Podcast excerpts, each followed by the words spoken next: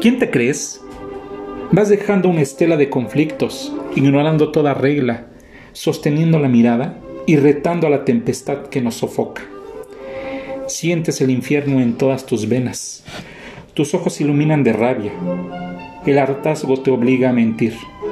Estás a punto de correr y perderte entre las palpitaciones aceleradas. Crees que con eso estarás a salvo, pero te espera la aflicción de tus falsedades y equivocadas creencias.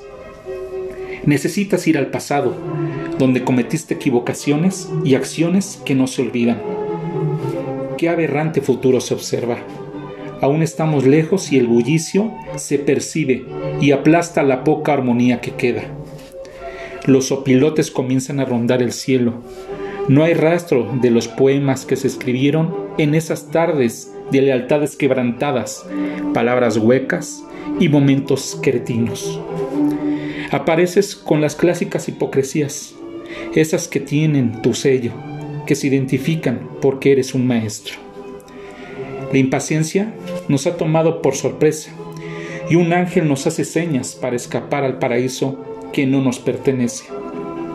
Subes aquella pronunciada escalera y llegas al calabozo improvisado. No comprendes, no recuerdas ni cómo rezar. No sabes cuál es tu nombre. Las alas comienzan a incendiarse porque eres falso, oportunista y tirano.